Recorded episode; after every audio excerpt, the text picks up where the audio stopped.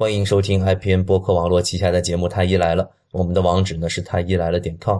如果大家想要第一时间收听到我们更新的节目，那么请使用播客客户端订阅收听，因为这是最快听到《太医来了》的唯一的方式。如果您不知道该使用什么客户端，请访问《太医来了》的官网或者微博来了解我们的推荐。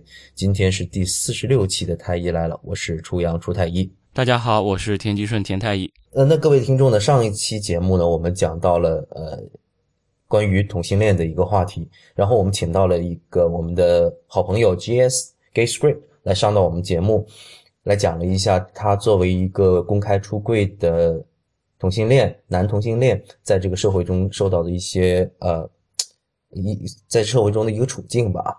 那听完了这期节目，我们有一些网友呢给我们来了一些反馈，其中有一位网友要求匿名呢，我就不讲他是谁了，他是这么反馈给我们的，他说。听了最新一期节目，作为一名未出柜的 gay，不太认同 GS 的一些说法，比如怎么发现自己是同性恋这个问题。根据我和一些基友聊天所了解，基本上都是从有性冲动就对男性身体感兴趣，我也是如此。像 GS 这种到高中毕业才突然认识到这个问题的，我少有听说，所以他应该只是极少数情况，在这个问题上并不能代表大多数 gay。所以后面提到的农村的同性恋结婚生子，一直意识不到自己身份的情况应该也不多。大多数人啊，大部分人都知道自己在性冲动对象方面与异性恋不同，可能他们并不知道自己是同性恋而已。生理的冲动是天生的，并不会因为文化程度不同或认知的缺失而有差别。那么这个是来自我们网友的一个反馈。钱太一，我们是觉得呃，因为我们接触的公开出柜的。同性恋朋友不多，那么我们刚才也有沟通过，就是我们希望多一点听到不同的声音，是吧？对，就是说这个，我我们也不知道谁是大多数，谁是比较少数。其实这个也也没有什么意义，就意义不大，至少就是至少我们知道存在这种现象，就是呃，比如说很早就意识到的，或者是很晚才意识到的，这个可能都存在，就是也也我们也没有必要说。呃，非得非得觉得哪一个是最多的，或者甚至是哪个是正确的，我想这个都没有必要。只是说，我们就好像上次讲的有单有人单眼皮，有人双眼皮一样嘛。所以说这个事情就让大家知道一下。可能如果我们只听我们上一期节目，呃，会有人以为就是哦，原来同性恋都是这种情况，有可能不是这样。我们之所以把这个读一下，只是想告诉大家，其实还有其他的情况存在，嗯，不只是这种情况而已。嗯。毕竟，这个同性恋的人群在整个人群里面占的比例还是相对少一点的。比如说，呃，按照有些资料说百分之五，那么听我们节目的可能百分之九十五的人是不了解这个情况的，像我们俩一样不了解的，对对，是吧？对。然后另外一方面，可能有一部分对自己的性别正在处在一个困惑的阶段的这个人，我也希望通听一下，让他们听到一下不同的呃，来自于同性恋人群的他们自己对自己这个性别认同的一些一些经验吧。好，那么这一期节目是我们第四十六期节目了。那我们这一期节目呢，讲一个 跟所有人都有关系的话题，叫做睡觉。那么今天请来了一个特别嘉宾，是来自大连心理医院的心理治疗师徐阳。大家好，徐阳，你可以给我们介绍一下，就是作为一个心理治疗师啊，为什么会对睡觉这件事儿有研究呢？嗯，首先我这边的主要工作是在心理医院。那心理医院大家就可以理解到，有很多是心理问题的患者会到我们这边，跟失眠有关系的，跟睡睡眠这个问题有关系的，更多的是焦虑症和抑郁症的患者。嗯，他们的睡眠问题会很多，所以说在求助到我们的时候，我们就必须要考虑到他的睡眠的这个问题。把睡眠的问题解决了一部分的话，他的抑郁症和焦虑症的问题就会解决很多。一呃，我之前有一个很著名的电影叫《Insomnia》，就是叫失眠症，是吧？嗯。那你刚才提到抑郁症、焦虑症，那这个 Insomnia 失眠症，它是不是一个单独的疾病啊？嗯，一般很少会有单独的那种失眠症。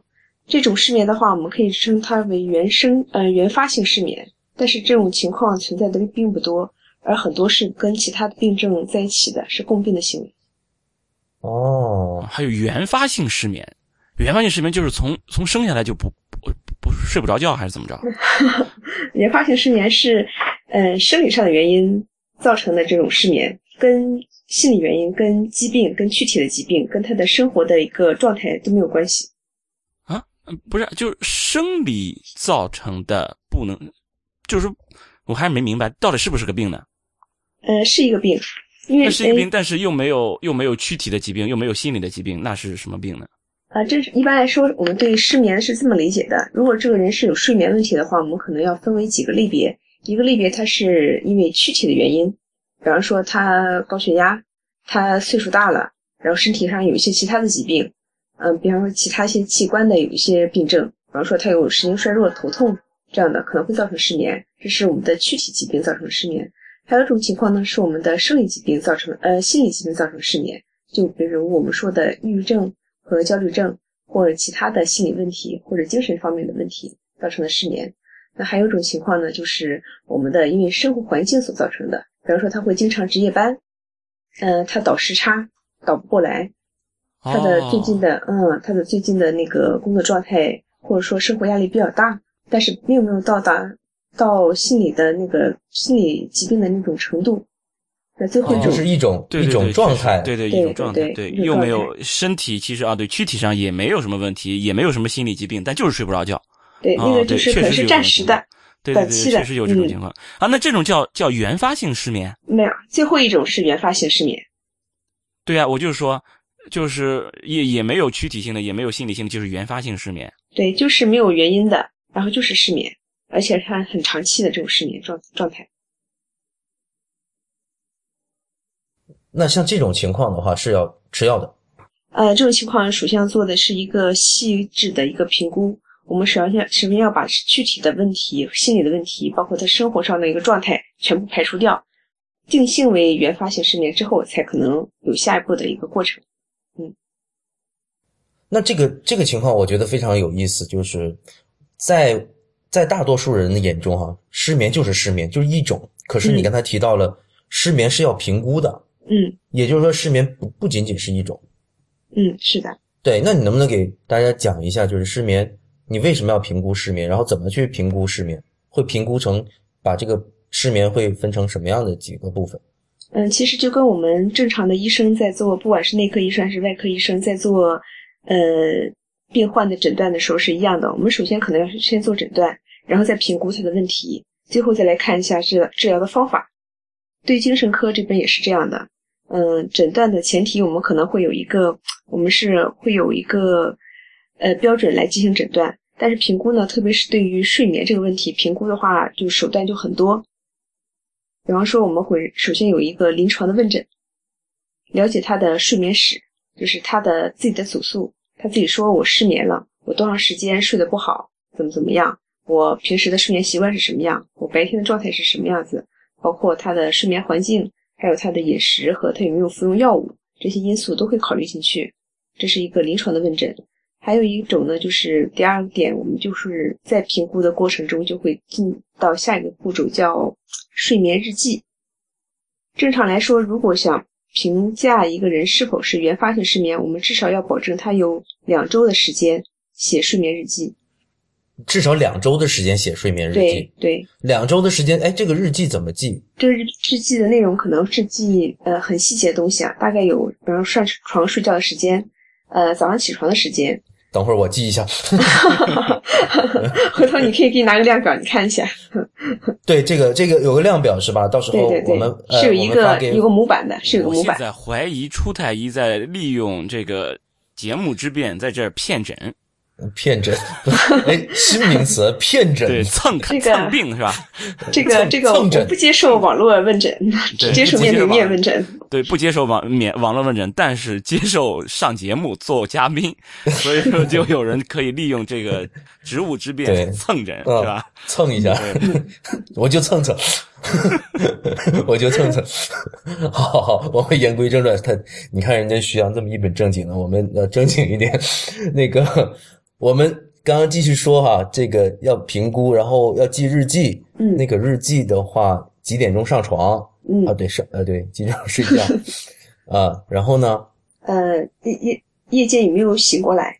或者觉醒的次数，哦，这个都醒过来的时间，对，还有最后醒过来的时间，包括你白天有没有午睡或打盹的习惯，还有有没有用药的习惯，这些全部要记下来。要就每天记记录，连续记录两个星期。对，是的，是的，嗯。但是有一点这个问题，这个是因为这是患者主观来记的这个东西，嗯，这个睡眠日记也存在着一些缺乏一些可靠啊，或者说一些客观性。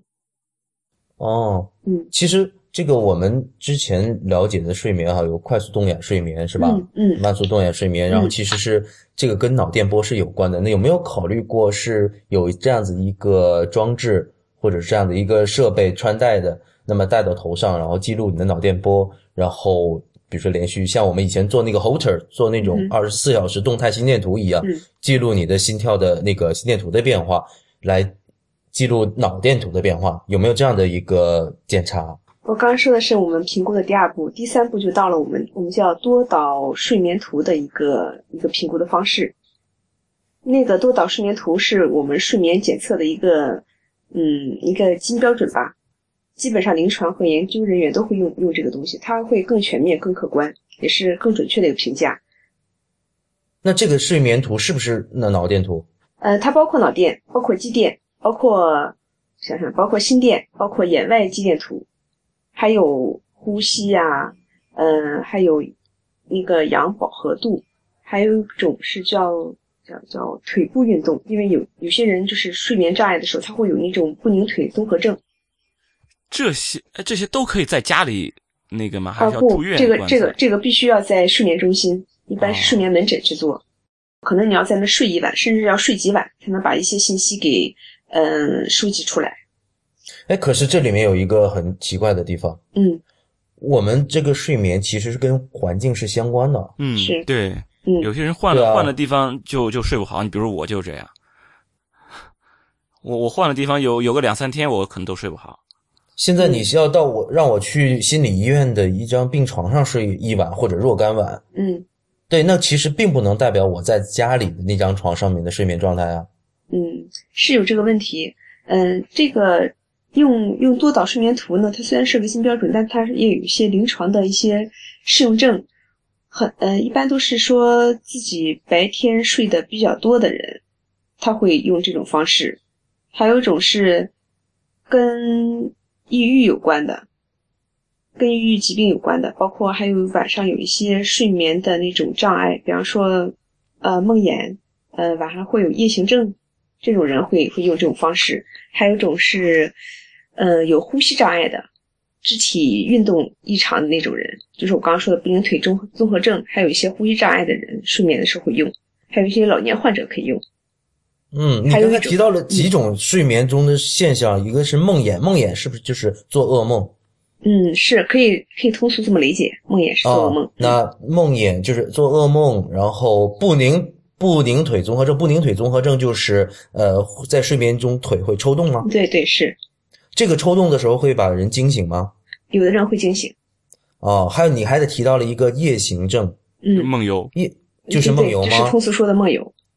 啊，好，那你刚才提到这几点哈，梦游，呃，那梦游肯定是影响睡眠质量的嗯哈。那像那个对做噩梦和不宁腿综合症这些几样都是明确的影响睡眠质量的几个几几种症状吗？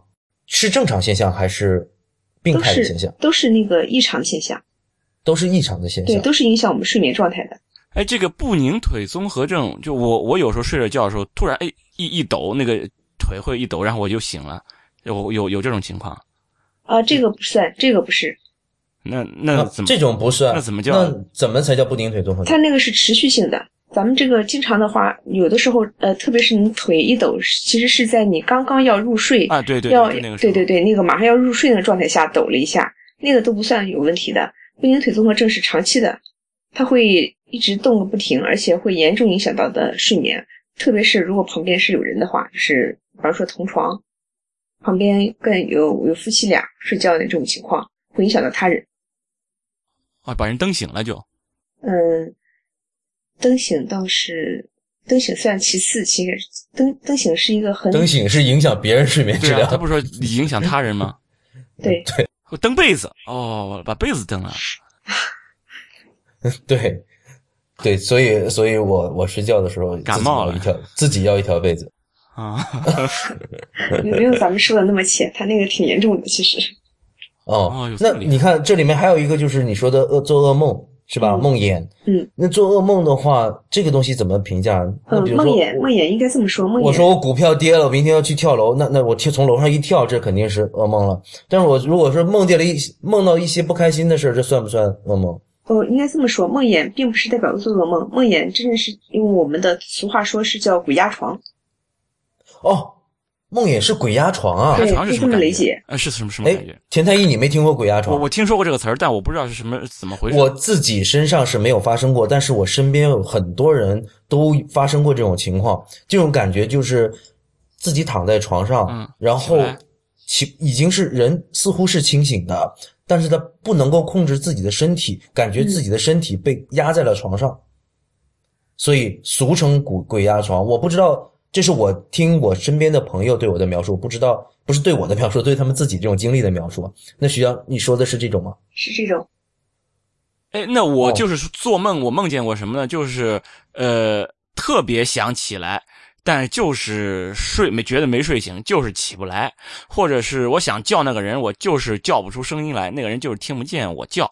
我梦见过这些东西，这也算梦魇最重重要的是代表着有那种焦虑和恐怖不安的那种、哦那种梦境的体验，而且事后这个就是当事人能够非常详细的能回忆出来。哦。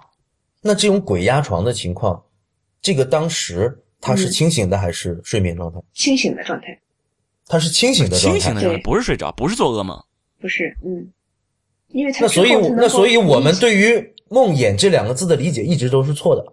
嗯，其实真正的梦魇一般都是发生在儿童身上，成人并不太多，因为成人的大脑它可以控制一些，你的额叶可以控制到你当时的一些状态。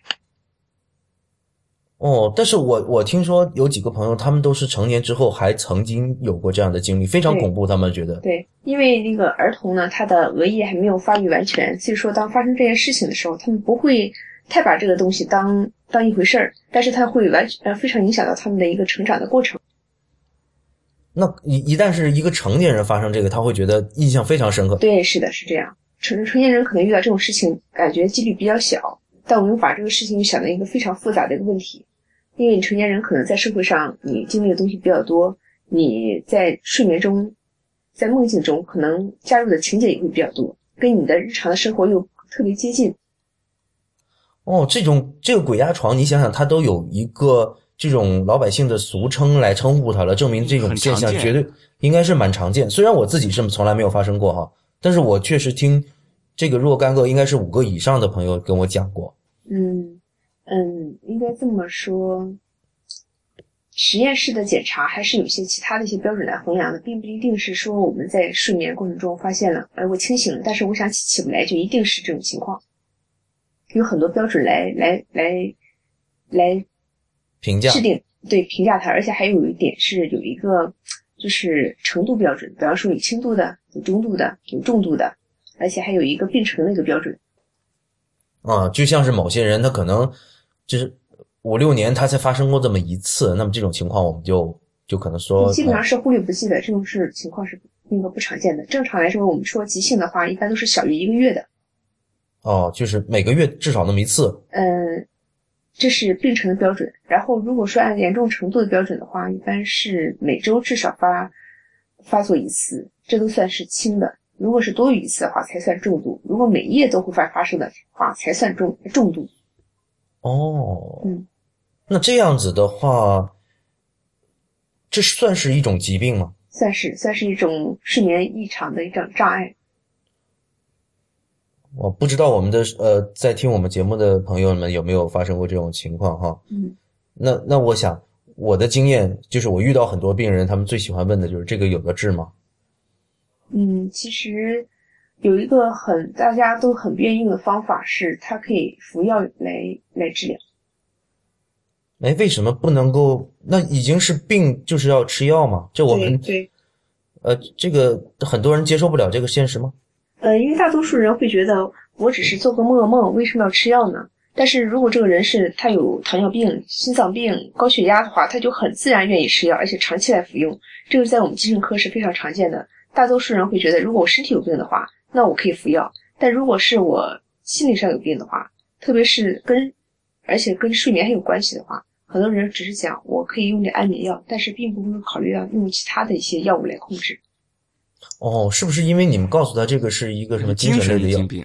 对，很多人会会有对精神病有点排斥，胃病的胃病的这种可能。对，哎，这个呃，这个逻辑其实挺奇怪。如因为我我我这段时间其实睡眠也不是特别好。如果你告诉我有一种药，然后就是能够治好我这种病，那我觉得很乐意去吃的。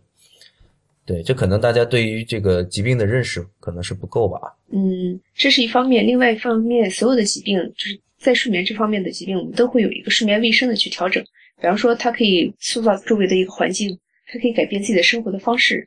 嗯，还有一种是，它可以如果说在不济的话，我们可以把药物跟心理治疗并重。在短期内的话，心理治呃药物的药物的可能性，药物的治疗的效果可能会比心理治疗更好。但长期来看的话，心理治疗会更持续一些。那你会怎么样给给这些病人治疗？除了开药以外，心理治疗？嗯，我们这边一般用的是叫。行为认知行为疗法，嗯，那就是认知认知行为疗法，那就应该是怎么做？我们没有概念。啊，这个是这样。一般来说，我们很多人对睡眠会存在一个呃一个误解，或者说一个错误的认知。他会觉得，打比方像您说的，之前咱们之前谈到的几个例子，说，嗯，别人都睡八小时，那我睡五个小时，是不是代表我睡眠效果就不太好？那我如果只睡了五个小时的话，那我第二天的睡呃工作状态是不是一定就很糟？这是一个大家对睡眠的一个误解的一个认知啊，这是个误解啊，就是你睡得少了，睡得少了就会影响第二天的工作，这是个误解。对，这可以或者说这是一种错误的认知。我们的认知行为疗法就是改变他这种错误的认知，告诉他别人八小时睡眠，我五小时睡眠，我同样可以得到别人八小时睡眠的一个效果。我第二天工作状态还是会一样，不会影响到我的状态。这样，呃，这是真的吗？你是为了改变认知而这么教，呃，教给他这么去想，还是说这就是一个事实？我告诉你这么一个事实，这是一个事实啊，这是一个事实啊。但对对对，田太田太医，我知道有这样的一个研究，在呃，在很多国家都会发现这样的人，他可能已经三十多年，一呃有一个明确的一个记载是，呃，有个人三十多年是没有睡过觉的，三十年没睡过觉，是。对，这个，对，那这是一种很极端的情况。那还有一些人，他就是一辈子，他可能每一天的睡眠都可能只有两三个小时，但是他活得很好。嗯。每个人的状态是不一样的哦，我我明白你意思，就是说，这是因为这是一个个体化的一个事情，所以说可以给给个体性的这个，比方说有一个人来了，他他的焦虑是因为因为人家都是睡八个小时，而我只睡五个小时，所以我因此而感到焦虑。然后我我会告诉他，其实别人睡八个小时，你睡五个小时，就跟别人长一米八，你长一米五一样，其实就是一个个体差异。是是这个意思，并不是说，并不是说那个这个年龄其实呃不是说像别人说的要睡八个小时，只要睡五个小时就够了，只是说是因为个体差异。但是就是对于普遍人群来说，比如说这个年龄的人，呃，大部分人还是需要满足的这个睡眠量是多少个小时，应该这个小时数还是有参考意义的。嗯，对，就像您说的，小时数是参考意义，每个人的个体是不同的，他可以根据自己的情况来去调整，最重要是他自己主观的感受。和他第二天的一个工作状态，所以其实这个概念是特别特别重要的一个概念。我觉得我们这个整期节目里，这个大家都要听一下，就是每个人睡眠时间是可以不一样的。虽然很多的媒体都在宣扬说啊，每天要睡够八小时，但是如果你睡不够八小时，或者说你从来就没有不需要八小时睡眠，也不需要为此焦虑。对对对，这个是的，嗯。但是就是说，这个八小时这个参考意义到底有多大？嗯，这就是一个均值吧，就相当于我们说人均体重是多少，人均个头是多少。就对于一个个体来说，可能他真的这个参考意义并没有很大。那么就是说你不同，那么我我怎么知道我就睡够了呢？就是说我没有睡足八，我只我每个晚上我只睡了六个小时，或者我昨天晚上只睡了六个小时，我怎么知道我这六个小时是不是就够了呢？对，怎么评价这个睡眠的质量？睡眠质量在于他自己。如果他自己觉得自己睡够了的话，我第二天的工作状态都不错。我早上起来之后，我没有非常非常厌倦的那种感觉的话，那就是可以了。哦，那比如说有一些人，他说我昨天晚上睡了十个小时，但是我第二天还是犯困。对对，有时候我睡得多了，我反而困，我醒醒不了，就不老是不不想起了就。嗯，这个需要排排除一个问题，就是有没有可能是。就是睡眠过多这种情况，这其实也是一种睡眠障碍。嗯，睡眠过多也是一种睡眠障碍。对。呃，那多少算多？就那这里面有没有一个参考值？这个也是，这个没有是参考，这个也是按我们的那个评估标准来看，看他在睡眠的时候，他的心电、他的脑电、他的这些指标是一个什么样的状态。因为我们知道，我们睡眠是分为呃眼动和非眼动的这个状态。嗯嗯嗯。如果这个他如果睡眠度过多的话，这个状态一定是不对的，一定是有问题的。具体要看他的实际情况来去考量。那有一些人就是很难被叫醒，他说我你如果不叫我不对闹钟，我一觉睡到第二天中午甚至下午去。那是装睡，你有点叫不醒一个装睡的人。其实 其实很羡慕这种这种这种人。我也很羡慕这种人。我是很羡慕。对，但是我身边就有，我朋友就有，同事就有，说就是如果他闹钟他。没有弄，没有调两次到三次，他是闹闹不醒他的。然后，如果是到周末，他就可以一觉睡到下午去。很多就是年轻人、小孩子也会这样。不是我，我是有过，就我特别累的时候，我可能一一通一通闹钟肯定都叫不醒，我就醒了以后发现，哎，怎么闹钟没响？其实都已经过去了。但是大部分情况我还是能听得到闹钟的。对，但是在你年轻的时候，当然你现在也不老哈。你年你年轻的时候有没有说一睡睡十几个小时的？那有啊，对。但我现在发觉就是，呃，我观察到的一个现象就是，睡眠这个时间似乎是和年龄是成反比的。啊，对，就是对对。你小孩子，你看，比如说刚出生的小孩，一天睡可以睡二十多个小时，是吧？老年人他往往早起去晨练。他四点多五点多他就起来了，对，然后他一天只睡五个小时，好像也够。那徐阳这样的，我这个观察是不是对的呢？没错，是这样的。小孩子睡眠可可能很多，有的超过嗯，婴儿我们都知道一直在很长时间在睡眠嘛。那一般是幼儿，大概是五到六岁的幼儿的话，睡眠时间可能都有超过九小时，因为他中午有可能还要睡午觉，然后等到。这个孩子入学到学龄前的时候，他的睡眠可能会达到八到九小时这个时间，一般来说是这样的。嗯，那成年之后呢？成年是成年之后，我们一正通常说的时候是我们说均值七点五小时到八小时这个时间，但基本上大多数人达不到这个时间。一个是可能是生理的问题，我们身边的信息太多了，你可能睡不着这么长时间。第二个是我们的生活状态问题。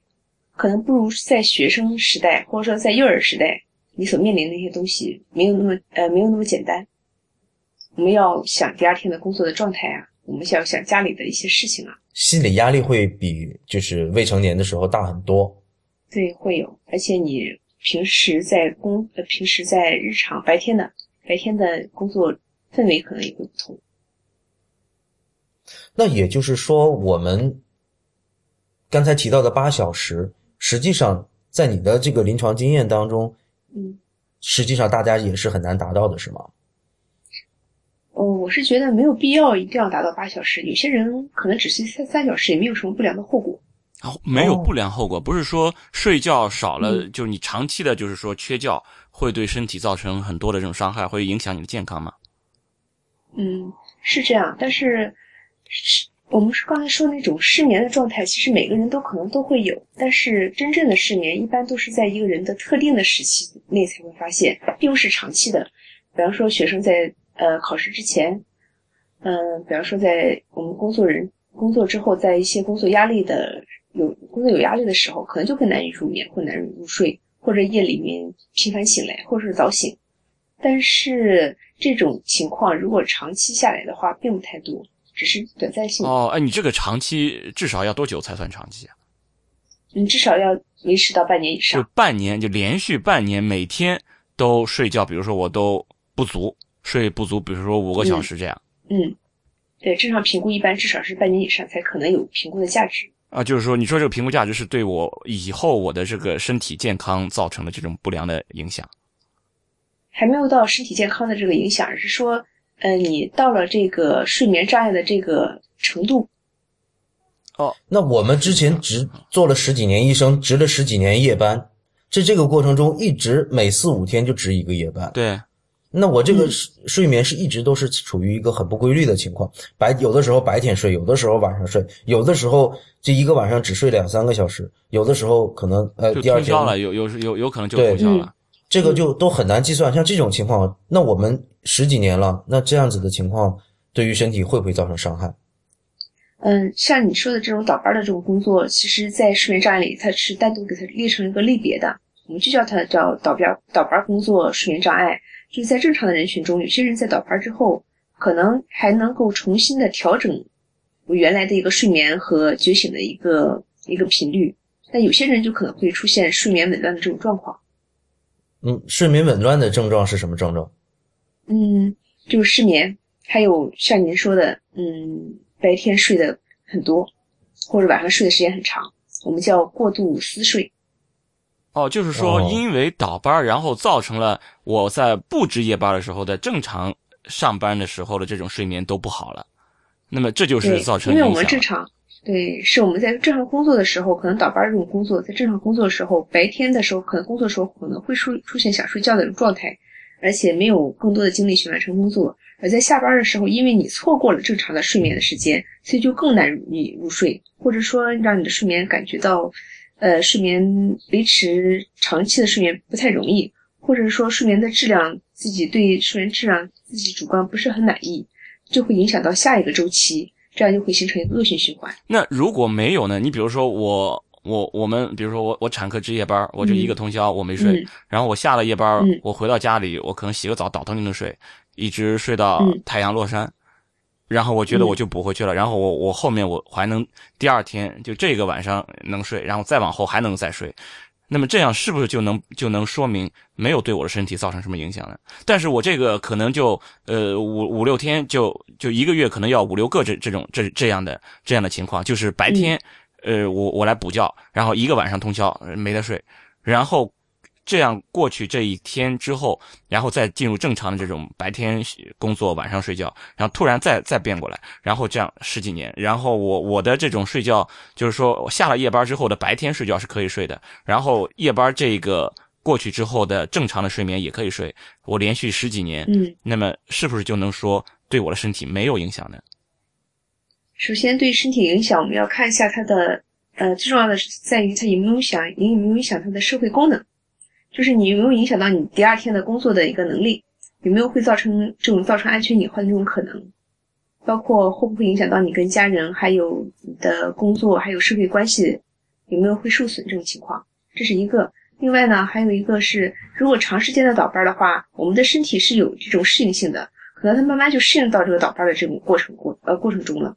那么就是会不会有有有潜在的这种危险？比如说我我多少岁，嗯比如说四五十岁之后，我容更容易患什么什么什么疾病，有没有这些风险呢？因为我之前我我们也在关注这些，因为我们这些常年要一直要值夜班，就这种这种睡眠这么不规律的这种情况，因为我们也在关注这些，好像也有人说有这种文献说将来会得什么，比如说高血压等等的各种各样的这种疾病的风险，甚至会有人说这种睡眠这样的情况会有增加猝死的风险，是不是这种情况呢？对，会有猝死这种有这种可能。然后另外呢，您说的那个就是若干年之后对其他疾病有没有影响的话，这个也是有文献中可查的。但是我们现在看的是最最最眼前的这种情况，比方说会有脱发呀、啊、嗯，脱发这种情况挺严重的。其实我都有一点。你们也要值夜班吗？我们这边有时候可能工作压力会比较大的时候，可能会想很多东西，睡眠的时候就会有影响。哦，我我其实我的体会就是，最可怕的是我，比如说刚刚值完夜班之后，然后通过其他的方式补了觉，然后刚刚调回到正常的睡眠节律的时候，下一个夜班又来了哎，对对对，经常就是这样。是是，但是是是但就是说，其实到后来身体其实慢慢慢慢，我感觉是能感觉到，也也就适应这这种情况了。因为我们我们还有还有女女的同事，就是她一直在，比如在产科，然后比方说这样值了一年多的夜班，然后突然说是他要在门诊待一段时间，在门诊不值夜班，不值夜班，结果后来出了产科，没有再再这样倒班的时候，他说月经有有有几个月就不是很不不不不是不是很好，就是月经有点月经失调了，这个是不是跟跟这个是跟这个？睡眠的这种变化有关呢，还是说其他的原因？也就是说，他在这个值夜班的过程中，他形成了一种生理的节律。对，然后现在不值夜班反而不适应了，是这样吗？对，因为你在睡眠的时候，大脑会分泌一些一些激素嘛，那这些激素就会影响到它的内分泌的分泌，内分泌的这个调节，就会影响到可能女性的月经期啊。都会有有有影响。哦，这个确实是真的是因为这个睡眠的这个问题所带来的。包括我们的情绪，我们的情绪为什么我刚才会说，呃，如果睡眠就是倒班睡眠造成的你的社会功能会有影响，就可能是你造成你周周围的人际关系紧张，是跟你的情绪有关系的。哦，这些这包括跟周围的人的这个社会关系都是跟睡眠有关系的。对，比方说我我睡得不好，我心情就不好，可能周围一个很小的事情就会让我大动肝火。嗯，还有一个问题就是，也是我们睡那个夜班的时候，你比如说，哎，趁着这个时候没事儿。我赶紧去偷眯一会儿，比如我这个时候睡，就是我假如我的这个睡觉的这个功能特别强大，我倒头我就睡睡着了，然后我发现，哎，这里睡了一个小时，然后中间被叫起来干活，哎，又又有空，我再睡一个小时，结果我这样，比如说我累计睡了八个小时，比如说，那么我这种累计睡了八个小时，跟我这一口气儿就睡八个小时，是不是能等效呢？你不能等效，因为你这个过程中是分散的。那么就是分散的。如果我比如说我现在刚才我说的比较比较极端，就是都分散在这一个夜班里边。如果我分散在二十四小时或者分散在四十八小时里呢？嗯，一个是分散时间的问题，一个是你的睡眠质量的问题。正常我们睡眠，我们知道我们的睡眠有一个起伏的一个过程，在这个过程里面，你可能会做梦，你可能会有一些其他的一种生理状态。但是在你把这个时间段分散了的话，那可能就没有办法有达到这种状态。我就借由田太医刚才的这个假设，我想问一个问题。我有一个朋友是一个文字工作者，那么他就是在家工作的。我发现他的那个睡眠的习惯是非常非常奇怪的，他是不分白天黑夜的。他他累了他就睡，睡个两三个小时他就起来，然后他又又睡，所以他是不是你要计算他一天睡了多少个小时是很难计算的。他就是工作累了之后他就睡，但他每次睡眠都非常短暂。那但是这个这个醒是自然醒吗？就是这个短暂，就好像他一直在睡午觉。我们睡个午觉可能呃，或者是稍微长一点的午觉，是不两三个小时，一两个小时，有的时候只睡一个小时，有的时候睡了两三个小时。但他过一会儿就睡一下，过会儿就睡一下。那像这种睡眠，他是自己感觉是没有什么问题的，那是不是就是没问题呢？呃，这个我们有一个。说法叫做不规则的睡眠节律。嗯，不规则的不规则的睡眠节律是可以被接受的。是，对，可以被接受，就是是指在一天的不同时间，那他就会用，比方说睡觉和失眠这种状态会交替进行，但是总的睡眠时间可能是正常的，甚至会比我们正常人的睡眠时间还多一点点。嗯，但是他自己的感觉还是良好的，这个是因为他的，嗯。和他的平时的生活习惯已经给他造成这种这种状态了，他能够接受，他觉得没有问题就可以。但是其实上这个本质上还是一种睡眠障碍。如果他要想要治疗的话，我们可能也要做一个评估。那么这个为什么还要治疗呢？就是说他自己感觉没有影响他现在的这种生活，没有影响他现在的工作，那为什么还要建议他治疗呢？给他评估治疗呢？没有，他只要觉得自己这个状态是好的话，就不需要治疗。那么你看，就这样，就是前面你一直在在强调，就是说关于这个睡眠的质量的这种好坏到底是怎么样，一直在强调，就是说你自己感觉良好，自己感觉可以舒舒适，就是没有影响到你的生活工作。但是你比如说，就是我我现在在值夜班，我的这种夜班的这种节律，其实我自己慢慢慢慢也在适应了。就像那女同事，她反而不值夜班会会觉得不适应。就当我身体慢慢慢慢适应这种节律的时时候，我也会感觉我这种上夜班、下夜班、睡觉补觉，然后第二天再再上正常上班，我感觉也是可以胜任我现在的工作，我的生活也可以过得也可以。然后我觉得自己每天也还算清醒，没有说特别的每天都特别的想想睡很困这种感觉。那么，嗯，但是你刚才还说这种情况有可能会增加以后，比如说几十年之后的这种某种疾某些疾病的风险，甚至增加猝死的风险。那么就是说，嗯，我现在已经是感觉良好了，但是其实还是会给我身体带来健康的这种隐患。那这怎么办呢？那我怎么能够知道我的这种感觉良好就是真的感觉良好，就是真的良好，并没有给我身体带来其他的问题呢？嗯，这个是这样。呃，首先你发生这种问题是前提是在于你的生活状态就是这样，或者你的工作性质就是这样，你没有办法去改变这种状态。我们只能在我现在保持的工作状态下做调整。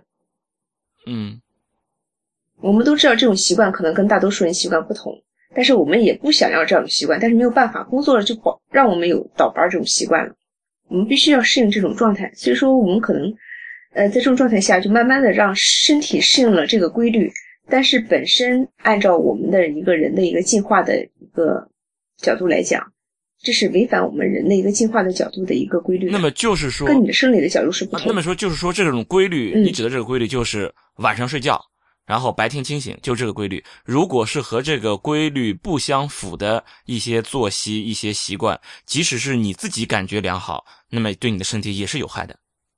可以这么理解吗？呃，不能全部这么理解。首先，我们人是个社会性的动物。如果说我就是倒班，我天天上夜班的话，那我就不跟这部分人有太多接触了。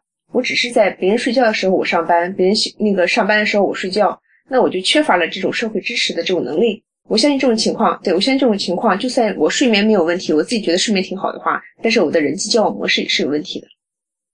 那比如说，现在因为有很多夜猫子，就是说他睡觉可能是晚上四点睡，然后第二天早上，呃，第二天比如说十点多、十一点钟起，每天也能保证，比如说六七个小时，然后到嗯整个白天一直到晚上熬夜的时候，身体状况都挺好。就是他把这个时间睡觉的时间等于是往后推了，比如说这嗯。就像我们说延迟了。习惯上讲，你睡觉晚上十点、十一点这样时候睡觉，但是我就把它后退到第二天的凌晨三四点钟。这种情况其实习惯也是变化的，然后也并没有影响我的社交。那这种嗯对身体是不是有影响呢？应该没有太大的影响。如果他自己感觉不错的话，就可以。就是说我正常来说，我们来求诊的都是因为自己感觉不佳。哦，主要就是说你把这个睡眠的时间往后推，自己又感觉不想往后推，自己产生认知失调了，所以说你会在看，因为我们的啊社会环境，啊对社会环境是需要自己个人去来调整的。如果他的社会环境不能允许他是这样的状态的话，那就啊，对这个这个我能理解，就是说你嗯你想，呃，你不想这样，但是人又管不住自己，这时候你会有认知失调，那你会请求去嗯去解决这个问题。就是说，如果我没有嗯认知失调，我就喜欢三四点钟睡，我觉得过得挺爽的，然后你也不必为嗯这个担心。就像我值夜班，虽然我可以适应得了这个节律，但是这个节律其实是会对我的身体造成伤害的。那么，如果我能够适应得了，我每天晚上，嗯、每天我凌晨四点钟睡觉，然后中午起床，我能够适应了这个节律，这个节律是嗯不会对我的身体造成潜在伤害的。对比方说，就像您刚才说那种晚睡晚醒的这种情况，我们可能不能够按照我们的这种社会环境来要求他入睡或者起床。但是如果在没有这种外在条件的这种制约之下的话，那他的这个睡眠满意度啊，他的睡眠的这种维持度，还有他入睡的这种潜伏期，他自己的主观状态都是正常的，那就 OK。其实这里面讨论的是一个早睡早起好，还是晚睡晚起好，是不是？应该就是自己舒坦好。根据你的社会的你所接触的社会环境来看，你是什么样的状态，你周围是什么样的一个环境。我如果周围环境我就需要我晚睡晚起的话，那我觉得我没有什么问题，那这点就是可以的，可以被接受的。是的，我记得，呃，我记得以前我曾经回答过某些人的这样的一个呃疑问哈，我是这么回答的，我说，呃，你只要能够，就是保证你这个睡眠的时间，然后让自己的身体嗯感觉不到不舒服，那就可以。可是呢，我后来发觉有这么样的一个一个情况出现哈，就是因为我们的睡眠是跟环境还是有多多少少有有相关的嘛。那么嗯，如果你早睡早起的话，你整个睡眠是发生在黑夜的，对吧？那么如果说你晚睡晚起，你可能有一段睡眠时间是在白天的。那么在白天的话，整个的环境是和晚上是不一样的，是相对嘈杂一些，而且呢，会光线也会不一样，因为在夜间睡眠，它这个光线呃可以做到全黑。那么在白天，比如说你睡，就像刚才田太医讲到，你四点钟凌晨四点钟才睡，那么其实你的大部分的睡眠时间其实是在这个有光线的情况下，或者说即使你呃家里拉了窗帘，但是也可能还会有噪音。对，而且还会周隔壁会起来。我想说，那这种情况是不是多多少少啊对睡眠质量会有一些影响？对，多少会有影响。哎，但是我想，如果比如说我就有这种特异功能，我就是特别善于在这种有光线然后嘈杂的环境中，嗯，我就觉得我睡得挺好的。然后我早上不，我中午十一点钟起床，我觉得精神焕发，嗯、那身体倍儿棒，吃完麻香，然后我就就完成一天的工作，那也没关系没关系。啊。嗯，我我是我的建议是这样的哈，因为我之前我就是这种反复这样值夜班，后来我就家里面换了遮光窗帘，因为我嗯对我之前有跟田太医有讨论过这个问题，就是他可能会对陌生的环境比较敏感，我对我就对我的睡眠就对那个光线比较敏感，嗯，对我无论到了哪儿，天亮了我很容易就自然醒了。但是如果我能模拟一个跟夜间完全一样的环境的时候，我就会发觉，哎，我就没那么容易醒。所以呢，我就后来就干脆把家里面的窗帘全换成遮光窗帘，然后隔音效果也做得比较好，这种就能够让我在白天好好睡觉。嗯，对，所以呢，可能我们的听众朋友对这个问题还有疑惑的话，你如果说确实一定要晚睡晚起的话，尽量给自己模拟一个全黑的环境，这样会比较好。就对，那么你无论是几点睡几点起，反正你保证自己睡睡好了就可以，而不在乎是早睡还是呃早睡早起还是晚睡晚起了。哎，我还有个问题，就是关于这个睡午觉，前面也提过，就这个睡午觉到底是一个好习惯呢，还是说无所谓，可有可无？嗯，就是睡午觉的话，一般是有一点就是在时间上要控制，每个人对这个习惯不同。如果想睡午觉的话，呃，一般我们是尽量建议控制在半小时到一小时之内，尽量不要超过一小时。哎，为什么这个时间要要限制啊？呃，我们睡眠的时候，嗯，这么说，这个过程是周围持续，呃，这个整个过程持续的时间，像我们晚上睡眠的时候，持续时间是比较长的。那这个每个每个波段是也是不同的。如果我我们说午睡的话，我们一般就说是打盹嘛。但是在我们睡眠障碍的这个专业里面，它有个特殊的意义。然后，嗯，这个你怎么说呢？如果现在我们是在讲课的话，我们有个 PPT 的话，我可以给你们拿图示表表明我们的睡眠阶段的一个划分，不同的睡眠阶段划分。但是午睡这个时间段，它的划分的时间就会很短。如果午睡时间长的话，那就会影响到我们的夜间睡眠。是因为担心它影响夜间睡眠，那我干脆我就，比方说，我本来是晚上睡八个小时，然后午睡呃不午睡，或者是我晚上睡七个小时，比如说晚上睡七个小时，午睡半个小时，嗯，然后我这一天睡眠都、嗯都这一天的精神都挺好，然后我只是睡长了，我现在午睡变成两个小时了，影响到我晚上睡眠，那我晚上睡眠就变成六个小时呗，不是这不是也挺好的吗？田太医这个不是田太医，我这个事情我是这么理解的哈。我认为徐阳的意思是，还是要形形成一个规律的节睡眠节律会比较重要。那么如果说你单次午睡特别时间长的话，那就会今天晚上就会特别清醒。那如果我形成这么一个节律了呢？对，我觉得你形成节律应该是没问题的。我不知道这么理解是不是对的，徐阳。这个说的是一种可能性，那其实上真正在运用的过程中，我们会发现，如果一个人的午睡时间很长的话，超出了一个小时的话，他很可能他午睡之后的情绪状态不太好，他会觉得比较空虚啊，或者是比较比较呃呃急躁啊，会有这种哦，状态。确实，我自我感觉就是说我白天睡觉，因为那个呃就是因为夜班嘛，这我我们的那个夜班的当天下午是可以休息的，就我白天睡觉特别容易起不来，就跟跟那个嗯晚上睡觉早上还不一样，早上闹钟醒了以后，闹闹闹钟响了以后，我还是相对来说更容易醒，但是白天睡觉就是更。尤其是睡的时间长一点，对，超过这么两三个小时的话，就更不容易起来。就确实是起来以后需要恢复的这个时间可能更长一点儿。确实有是，就是因为就是因为值夜班，我之前的那个睡眠就从来没规律过，我几点钟都睡过觉。我早上曾经睡过觉，我我下午曾经睡过觉，有的时候那偏偏今天正好没事儿，好不容易找到时间了，我好好补一个觉，然后白天我睡了五六个小时，那这种情况对我我也没有办法，但是实际上，呃但那这个你就不能叫做午睡了，你这是指你之前睡眠状态缺失的那一部分。我们什么叫午睡？是因为我整个晚上睡眠的状态还算不错。我白天中午的这个这个阶段，我午睡小歇一会儿，我是为了让下午的精神状态更好，为了休息我上午的这个状态，是这样的，是为了调整我上午的状态，才叫小息，才叫睡眠，呃，才叫午睡叫打盹儿。那这里面我有一个疑问了，徐江，嗯，你你我之前的观点是认为自己困了需要睡觉的时候，我应该让自己睡觉。可是按照你刚才的观点，我如果困了、累了。还是不允许我去睡，因为可能会影响到晚夜间的睡眠。不，我只是说时间，时间要控制。哦，那我如果一觉就我一睡就睡了两个小时呢？我就没醒，一定要闹钟闹醒才可以。如果你睡了一睡睡了两个小时，除了一种可能的话，就是你之前晚上睡眠的质量不太好，或者睡眠的效果不好，你缺乏这个睡眠，所以说你需要用中午的睡眠来补。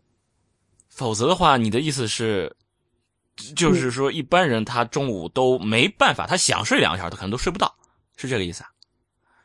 嗯，正常来说是不会超过那个时间的。就是他想要睡这么久都睡不到。而且我可能是我们我们做，如果是说做值班医生的话，可能是没有这种状态。但如果说是让正常的工作人员的话，我们白天行政班次的话，那中午你也不可能睡那么长时间，也没有那么长时间的午休时间，可能只有半小时到一小时。田太医啊，咱们两个就是值夜班都值了这么多年，都不知道正常人是怎么过的了。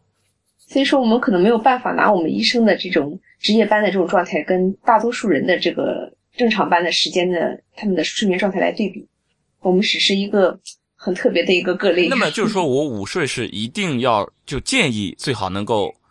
就不是值夜班的，就正常这种作息的这种人，是建议每每天最好中午能睡个半个小时、一个小时呢，还是说无所谓？嗯，并不是建议，不是建议，看他自己的状态。他如果觉得我下午状态能够挺饱满的，还是不错的话，那也没必要睡觉。啊，就是说午觉不一定是是个好习惯。嗯，对，而且如果在办公室睡觉的话，可能你的睡眠不可能像在家里躺床上那样睡呀。你可能要趴在桌子上，这样对你身体也不是件的是非常好的事情啊。因为我们上小学的时候，我们都要求学校要求我们同学，我我们学生都要午睡，就是夏天的时候一定要午睡。对，但我记得我上学的时候，我是根本睡不着的，对，睡不着。哎，对，为为什么呢？这个小的时候，我们觉得自己按理说睡眠时间应该比成年的时候睡眠对。对，时间长，可是但是普遍的小孩子都会觉得不想睡，呃，不想不想睡午觉。可是现在我就特别渴望说想睡一下午觉什么的。那小孩子在家里自己的话，没有什么可以接触的东西，他当然可以睡觉。那在学校里，周围都是一块的同学，都是玩伴，有各种各样有意思的东西，怎么可能睡得着呢？其实他有这个需求，他身体其实有这个需求，只不过他就是这个我们叫皮精神，是吧？就是就是就是就就太太想玩了，就是玩疯了嘛，就。就不不想就那个主观上就不想去睡了，是这个意思。而且而且，我觉得睡眠是一个挺私人的东西。如果大家一起去睡觉的话，我是不太习惯这种方式。啊，不能好几个人一起睡觉，那是的。啊，可能可能可以打个盹儿，可能打个盹儿，小息一下应该没问题。这里面有让我想起了一个事儿，就是其他的一些因素会影响你的睡眠。这里面好多的朋友都会说晚上不想睡。早上不想起，对对对，这这个太常见了。嗯，我妈整天说我，就你你晚上不睡，早上不起。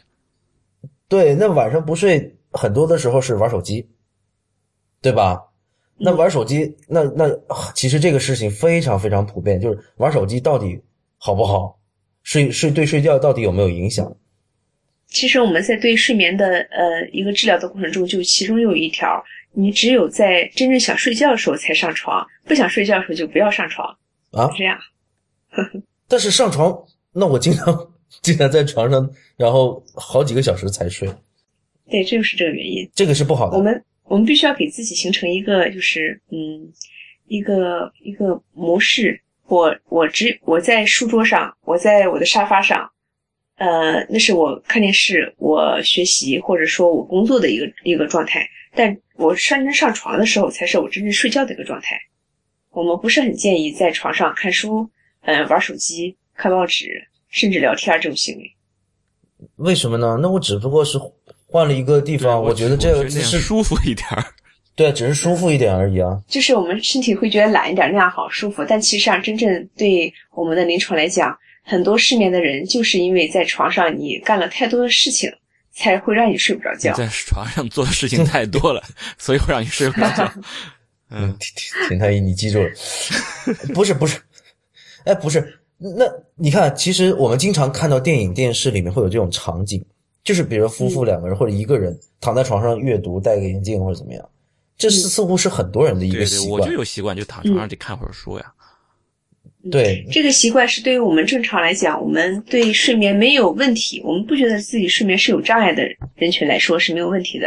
但如果是对睡眠有障碍的话，他有失眠这种状况的话，我们首先就会问到他们的一个，嗯，除了之前讲过的，比方说生理的上的问题啊，心理上的问题，有没有服药啊这种可能，再就看他的一个生活的一个状态。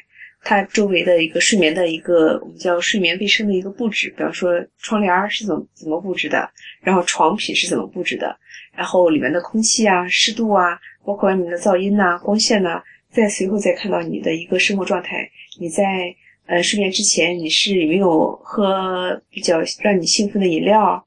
有没有太强烈的运动？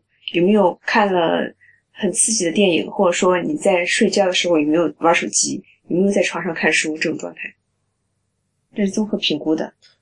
你刚才提到了好多好多因素，嗯，是，就是这些因素，就是任何一样都有可能让你睡不着。对。那比如说你刚才提到的吃，有什么东西是不建议在睡前吃的？不好消化的东西，而且我们正常来讲，睡眠睡前睡前大概三四小时都最好不要吃东西吧，因为你这样会影响到你的那个消化。你的更多的血液会到你的消化系统里的话，那就不会在你的大脑部分让全和全身循环，这样的睡眠就会影响到了。哦，你刚才讲到吃里面有不消化的东西，还有吗？嗯，还有一些就是可能水分比较大的东西，就会加加重你的肾脏负担。嗯，是，就直接会影响影响到你的睡眠状态。那喝酒呢？呃，很多人很多人会觉得喝酒会会觉得促进睡眠，促进睡眠。是是是，有些人会觉得喝一点睡前喝点红酒可能会促进睡眠，这种情况分个体吧。有的人会确实会促进睡眠，就像服用了一些安眠药一样。安眠药对，跟那个性质很像。但有些人的话反而会比较清醒。嗯，还有一种说，我最近听到一种说法，说有一些睡呃喝了酒之后反而睡眠质量会受影响，因为它看似是。是很早就睡着了，很容易就入睡了。但是他在睡眠的过程中呢，他这个质量不好。嗯，是对，有这样的一种说法。他可能会加深他更多的一些梦境的体验。就在今天下午，我们几个同事还在讨论，就是说，呃，睡前吃吃姜赛过什么砒霜啊，这么一个 话题。为什么？对我我我是没有听说过这种谣言。对，会不会？我以为有这个，没没听过吃姜吗？对啊，但是但是我们然后总结了一下。有几种东西不建议就是睡前吃的，就是刺激性的，比如说咖啡、茶，嗯，呃，是，对吧？这些还有尼古丁的一些东西，还有酒精的。啊，对这些，然后后来又提到了吃辣椒。嗯，这就是刺激性的，像跟姜一样，都是属于辛辣口的那个调味品吧？都都会是吗？嗯，呃，其实临床上这种情况不太多。就是因为吃东西，我对于吃东西对睡眠的影响是饿的睡不着。你不让，你刚才提到睡前三四个小时不要吃东西，那我们睡前三四个小时，比如我十点睡觉的话，那么六点就不能吃东西了。啊，这个看情况，具具体的，其实我们现在有很多人真的能保证十点睡眠吗？我觉得这种情况不太多。那么就是说，你吃饭晚，那么就就预示着你睡觉晚。这个是很多条件综合考虑的。我刚刚说的每一点，可能每一点都会针对一个个体都会影响到他，影影响到他的一个睡眠。但是也可能是很多点结合在一起才会影响到他的睡眠。所以你对那对对这些因素有一个综合的考量，我们一样一样因素一样因素去说一下哈，比如说窗帘儿、床品这些，应该会你的建议是什么？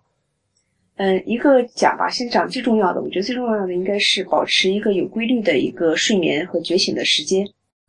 嗯，保持一个规律的，有规律的，对，就是像我们之前值夜班那种，这个就没有办法有规律了，这是职业所致，没有办法。那我我们排除这些值夜班的人，嗯嗯，如果你不是社会性因素决定你必须要这样的话，就尽量保持一个规律对，保持一个规律。啊。然后呢？呃，第二点是我们像我们刚才说的，呃，尽量中午少打盹儿，或者打盹儿时间不要太长。嗯还有一个就是，这就是跟睡眠有关的，比方说我们刚才之前讲的，不要过多的就是待在床上去做一些事情，看书啊、玩手机啊什么的。嗯嗯真正只有我在睡觉的时候才会上床，是这样的。还有一个就是我们饮食上的，避免尼古丁啊、咖啡呀、还有酒精的这种使用。嗯嗯，还有一些就是睡眠前可能要做一些让自己比较放松的事情，不要想太多让人烦恼的事。嗯，其实你刚才说的最后这一点挺难做到的对，对，嗯嗯，那就是嗯我们其实想想问的是，你刚才提到的这种心理的压力，到底对睡眠会有多大的影响？嗯你感觉就是来这里，像来这里来你这里去了解关于睡眠障碍的问题的人，这种求诊的人，嗯，他们是因为这种刚才提到的这些因素多呢，还是因为心理因素多？呃，在不同的地方，如果在心理医院的话，就是心理因因素多；如果在综合医院的话，是躯体的因素更多。躯体的因素是指，嗯，它有一些可能是因为自己基础疾病身体上对疾病造成的。哦，那你会会给这些病人都是开安眠药吗？啊，不会，我这边，嗯，开完药这种情况，就像我说的，针对那种原发性的那种疾病，我们排除了很多很多其他的问题，然后给他做了一些综合的评估之后，确定了这是原发性的失眠的话，我们可能会用药物来辅助治疗。很多老年人都很喜欢就是吃安眠药，甚至吃安眠药有一个心理上的依赖啊。我以前在这个病房值班的时候，有一些人就是到了晚上，比如十点钟，他就跑过来说：“楚医生，你给我开一点安定吧，开点嗯或者说开点舒乐安定。”我说：“为什么？”他说：“我不吃这个睡不了觉。”嗯，那这种情况你怎么看待？这是一种习得性的一种习惯了。首先，你老年人的身体状态，他可能又会有更多的躯体的因素会造成他的失眠，这个你不能完全的给他排除过排除呃排除出去，这是第一。第二呢，就是老年人的呃他的心理承受能力和他的一个认知状态没有办法用我们的一个更多的行为疗法、认知行为疗法去让他有一个更好的改善。那所以你的意思是，他想吃就给他吃吧？没有，不是这么说。如果说他的失眠状态真的是很严重，我排除了他的真正的是疾病的问题的话，没有在其他疾病上有其他控制的话，可能他要睡觉的话也只能这样。我们之前接过一个也是个老年患者，嗯，他的情况挺有意思的。他当时就说他睡不着觉，说不吃安定我就睡不着。但是后来我们发现，因为我们给他留宿嘛，留宿在我们这边做了一个评估的时候，发现其实他的过程中他是睡着的。但是他第二天早上他一定会醒来说我没睡着。后来我们请护士长在他睡着之后，在他脸上画了一个拿那个笔画了一个小符，你 懂我意思吗？然后好调皮啊你们！因为因为老太太挺顽固的，坚持说自己没睡睡不着。啊啊，但是我们通过一些其他的技术手段是发现她是睡着的。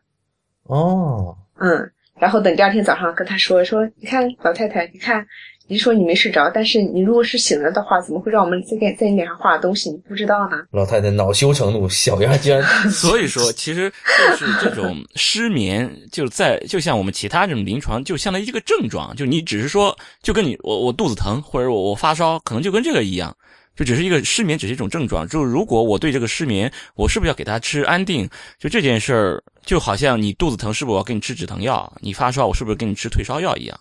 就我其实还是要看这个失眠背后到底是什么问题、什么原因。如果要是找到这些相关的这些疾病的话，我还是要对对对病进行治疗，而不是简单的一个对症。如果其他都找不到了，那么就是你说的这种原发性的这种失眠，其实就相当于没有什么其他的疾病需要处理了，那么我就只是对症治疗就好了。嗯嗯，他这个对因治疗其实里面提到的一个问题是，很多的时候是一个对睡眠的认知的问题。对，他嗯，他认为自己没，或者说错误的认为自己没睡好。所以就是一种认知治疗。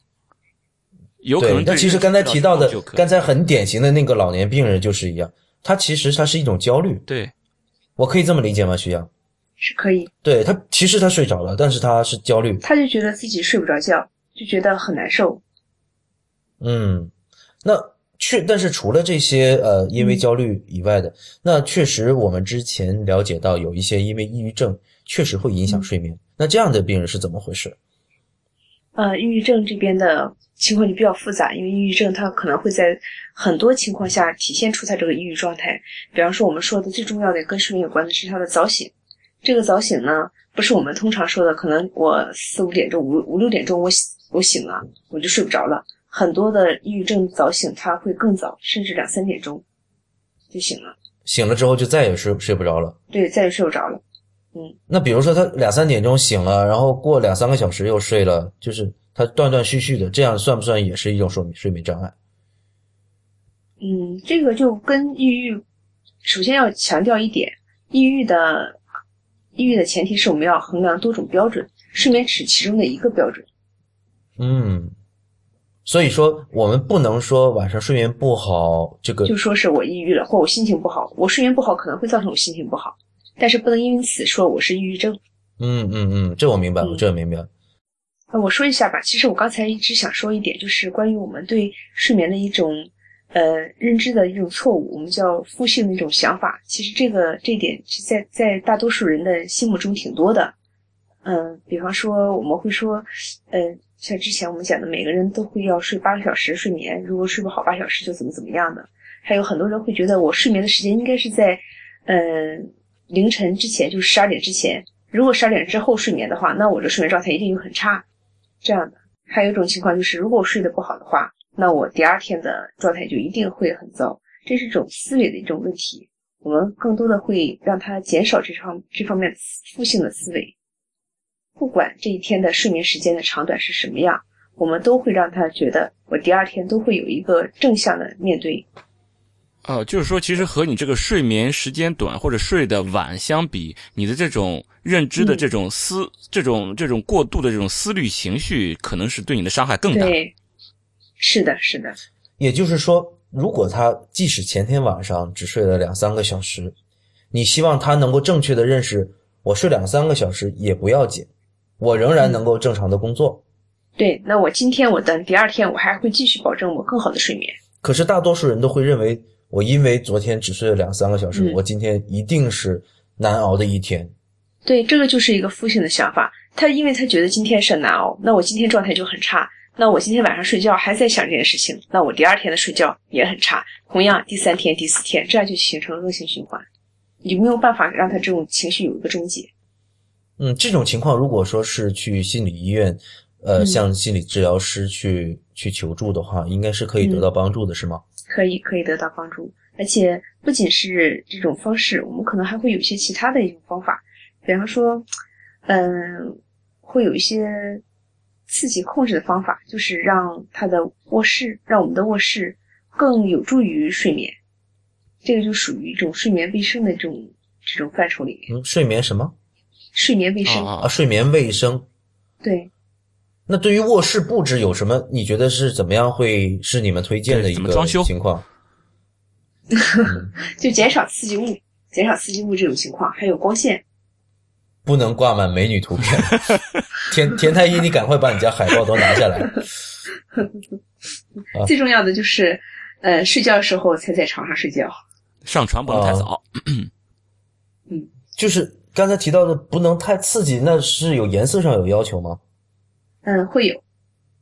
嗯，比如说很，当然了，中国大多数人的这个墙大多数我们的好像不是很接受那种颜色非常刺激的那种卧室的装修，这点情况不太多。很多的是在软装修上，比方说窗帘呢，或者说被褥的颜色呀，嗯，那尽量会淡一点的颜色，净色会帮助睡眠一些。对，会会淡一些颜色，这些都是一个辅助的方式。嗯，还是最重要的，还是我刚才说的，嗯，如果我不感觉到困的话，我就不上床睡觉。不感觉到困，我就不上床睡觉。嗯，那我经常晚上对到两三点也不觉得困。所以说你你就你看你还是担心啊，你总担心你睡得太晚。其实如果你要是一直都不困，到了两三点钟你才困了，你就睡，然后反正你们公司上班又无所谓，你就两三点钟 睡到十点钟，对吧？换好窗帘那也就可以了呀。就认知你要协调过来。对，就像我刚刚说的那些负面的那种想法，我们可以变成正面的。比方说，每个人都可以睡好的话，那我当然也可以睡好了。我不睡八小时，我睡的照样可以呀。嗯，哪怕第二天有一个非常重要的一个事情会影响到我，那我今天我还是该睡就一样睡。嗯，好好享受我现在睡眠过程。那有的时候会这样，我以自己为例哈，呃，我会因为我前段时间睡眠并不太好，我会强制自己到某一个时间必须要上床睡觉。那按照你的说法，我其实没有困，我没有必要强迫自己去睡觉。嗯，困不困确实是你主观的一个状态，但是并不代表你的生理状态。哎呀，我糊涂了。对对对，我我我这也，我确实有时候就很兴奋，其实身体还是想要睡觉的，就有这种情况。那我怎么判断呢那？那是你因为你因为你的情绪，你的一个你的自己想一个想法，可能会让你觉得不想睡觉，但是你身体可能还会挺累的呀。对，这这种时候其实经常就躺在床上，一边很兴奋，然后一边知道自己其实很想睡觉了，然后就更睡不着觉了。对，所以这个时候我们就不推荐你上床睡觉，你可以在屋子里漫步走一走。好，那我我真的是确实没有搞清楚，像这种情况下，呃，比如说我有很多事情可以做，但是呢，我感觉，呃，应该睡觉了。那么我逼、嗯我，你按照您刚才的说法，我不应该逼自己睡觉，我应该继续做事儿吗？你可以做一些缓和你情绪的一些事情。当发生这种情况的话，我相信不会没有事情才你就会这样想，一定是有什么事情发生了。那比如，那我曾经会，我曾经会发生过这种情况，我是这么认知的哈。比如说，我觉得我曾经有一段时间觉得睡不着就不要睡，然后我起来我就，比如说以前写病历、刷知乎是吧？嗯，呃，或者上网干别的事儿，但我会发觉我越上越清醒，。越想越兴奋。对，嗯那这种情况，那我到底是做对了还是做错了？呃，一半一半。这种情况，第一个像您刚才说的，您觉得我现在不想睡觉，那我就不要上床去睡觉，我就做一些我想做的事情，这是一个一方面。另一方面是，如果这个时间的这个睡眠时间，你就像我们我们像我们就我们吃饭的时候，我们说过了这个吃饭点儿了，我好像就不饿了，睡眠也有可能出现这种情况。嗯，是的，我都上了是，比如上网上到两三点，发现自己都不困了。我我好像就过了这个时要睡觉的要困的这个时间段，我好像就就过去了，就到了另外一个状态了，就很清醒。这个时候反而我会焦虑了。对对，嗯因为第二天肯定不够了，是这个精力。我第二天还要上班，比如说第二天我还有台手术，然后这个时候我三点钟我还毫无睡意，那你说我能不焦虑吗？对这种事儿怎么办？嗯，嗯，这种情况我们就要看一下叫追根溯源，看一下最开始是因为什么原因会造成你觉得现在不好睡，一定不会是这几天，比方说这一周至少一周时间我状态都满满的，就这一天没有发生任何事情，我就不想睡觉。嗯，这个这个情况我真的我怎么跟我老婆说？我老婆 那我我这么说，我老婆经常会说你这个睡眠时间太不规律了，有的时候困得要死，因为特别累，九点钟上床睡觉了，有的时候晚上三点还没睡，你他说你这样是不健康的，而你也刚才我们已经聊了，我们这种当医生的经常值夜班的人，就是长期的不规律，自己也习惯了。嗯然后我我如果不觉得不为这个事情焦虑的话，那我就任顺其自然就可以了嘛。对，对，顺其自然就可以了。对，可是我我还是会觉得，我真的是担心这种顺其自然，只是对我近期的这种生活和工作没有影响，但就是会不会给我的以后身体带来什么不良的影响？甚至前面不是说吗？我这这种情况不是会有增加猝死的风险吗？会不会有这种问题？真的担心这个。其实我我我们在在想未来是什么什么样的这个状态，已经是一种负性的一种想法了。哦哦，明白了，就不要去想以后，不要想会有猝死，就是你越想可能就其实我一直在想这个问题，我在跟咱们做医生的人谈这个问题，可能不是很适合，因为我们的这种职业就是会让你生活不节律，没有这种规律。注定注定容易猝死。就会影响到你的睡眠。就是说你这种工作就是肯定对，肯定就是被影响了，你也就别去焦虑了，对焦虑也没用。呃，实际上，这我这种情况并不是很典型的，因为我问过我身边的同事，他们还是很多人就是他们会强制自己到那个时间就睡，然后也睡着了。可是正是因为我，对我这个人想得多，我就觉得、嗯、那睡不着，非得逼自己睡，呃，就好像好像是很奇怪的一件事情，或者说我觉得时间这样浪费掉了，因为经常会你不困的时候。你就睁着眼睛、闭着眼睛也好，躺在那里，有的时候数绵羊啊，一二三四五六七八，数嗯数字啊，对，可能数了好久都睡不着，然后，对，还有个很重要的就是，有些人会看表、看时间。嗯，那所以说这种情况，最后还是都找心理医生去了解一下最初的那个原因，会比较好。对，像对我们倒班这种情况的话，更多的是你没有办法去改变你的这个工作时间表。如果能改变工作时间表的话，一切问题都不成问题。啊，还有一个问题就是说我入睡比较容易，是不是说明我的睡眠不足呢？倒头就睡，倒头就睡，是不是就说明我的这个睡眠不足呢？不是睡眠，看睡眠是不是呃有呃睡眠状态是否足或者不足，就是看你的一个你的社会状态，你的第二天的一个工作状态。啊，就是我清醒的时候，睡醒之后的啊、我清状态醒的时候还是对清，醒，看你清醒的。状态。然后我从清醒到睡眠这个时间过渡的短，那是我天赋异禀，是吧？就是个体不同。啊有一个关于睡眠最大的一个谣言，嗯，就是晚上睡觉的时候是肝脏啊几点钟的时候清毒，清毒，排毒肝脏肝脏排毒的时间。这个这不同不光肝脏，哦还有什么什么大肠，什么什么胆，反正各种对对各种各样是是，好像是有一个时间表。嗯，对，你怎么看？这个我不是内科医生哈，我没有办法从从这个专业的角度上去看这个问题。但是我有时候会觉得，如果说我我今天可能今天有很多案例要写，或者明天有个什么事情要做的话，我睡得比较晚，我做很多准备工作的话，我会感觉我可能过了十二点之后某个时间段，我会感觉我的心脏会有点不舒服。我不知道是因为供血不足还是什么原因样原因。也就是说你自己也是会有焦虑的，是吧？嗯，会有一点。也是会有焦虑的。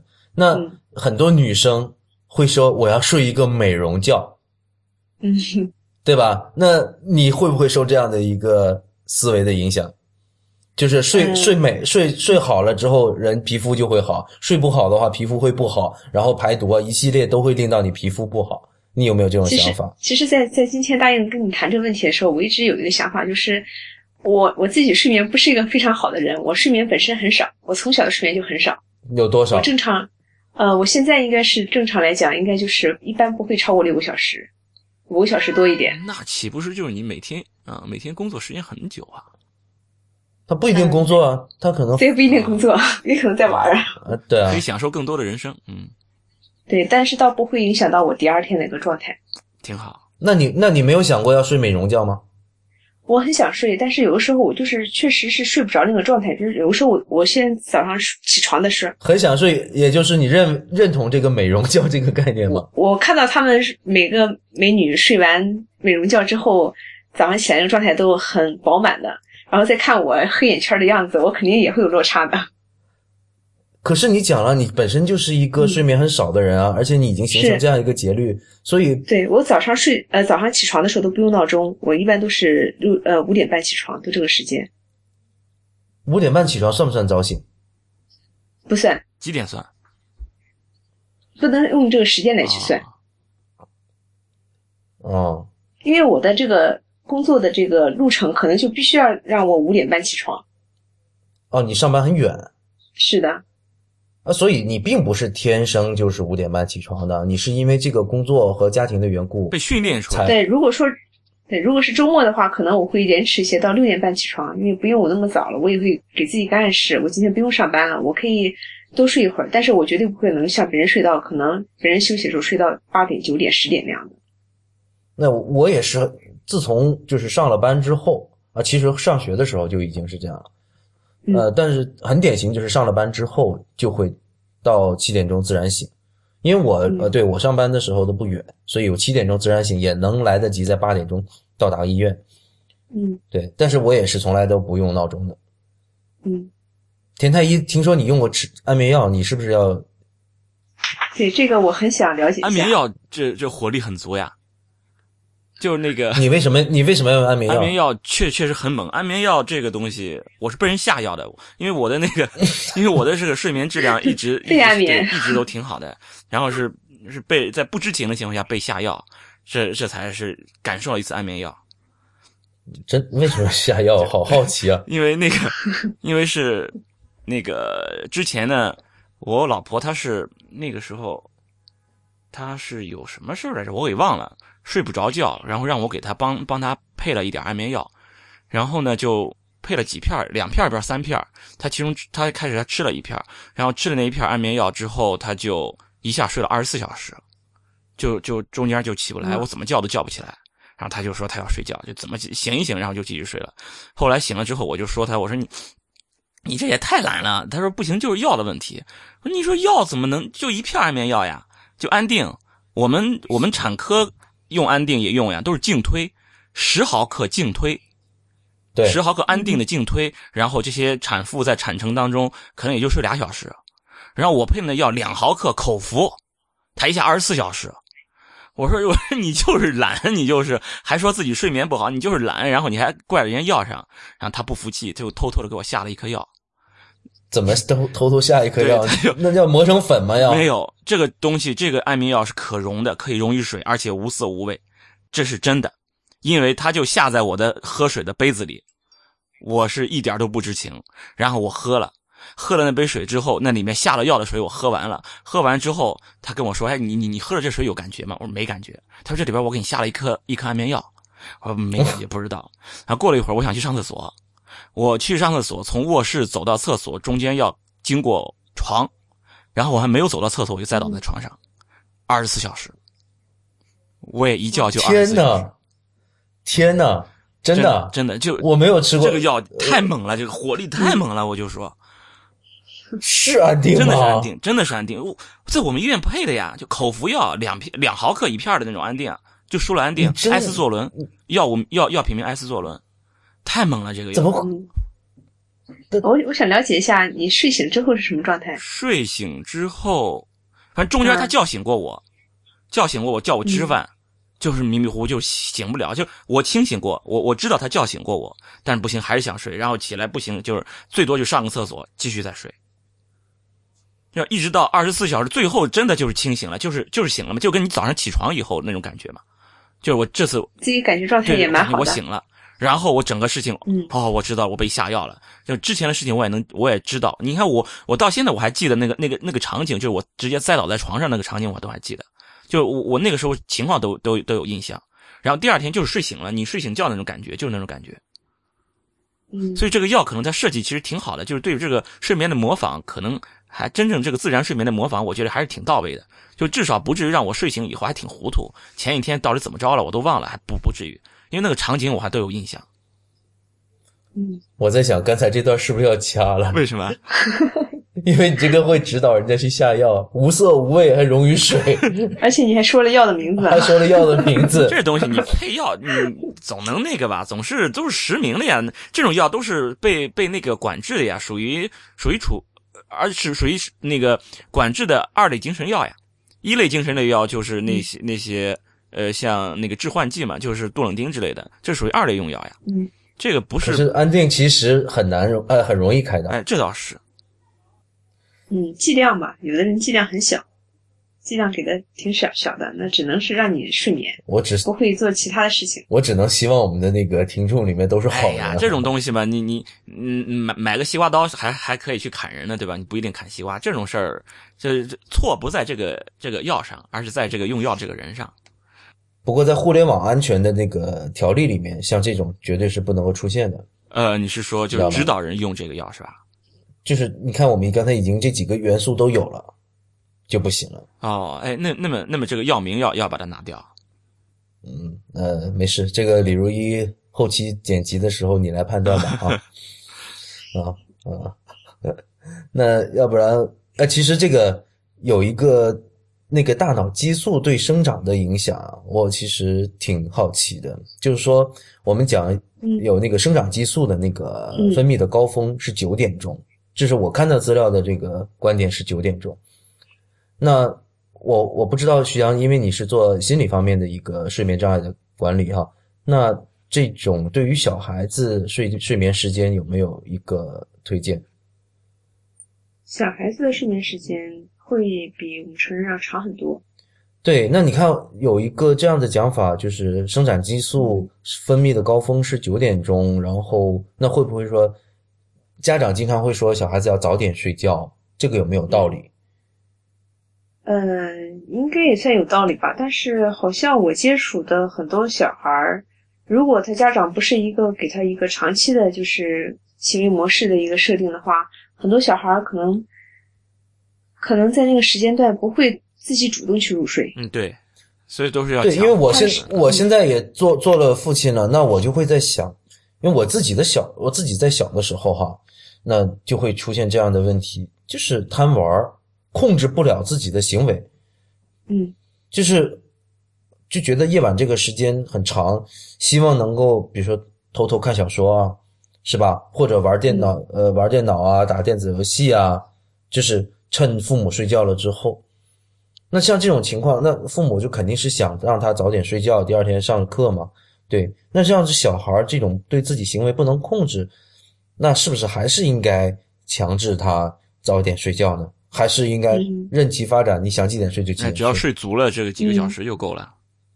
其实小孩跟成呃成人睡觉有一个特别大的一个区别，是在于小孩他入睡特别快。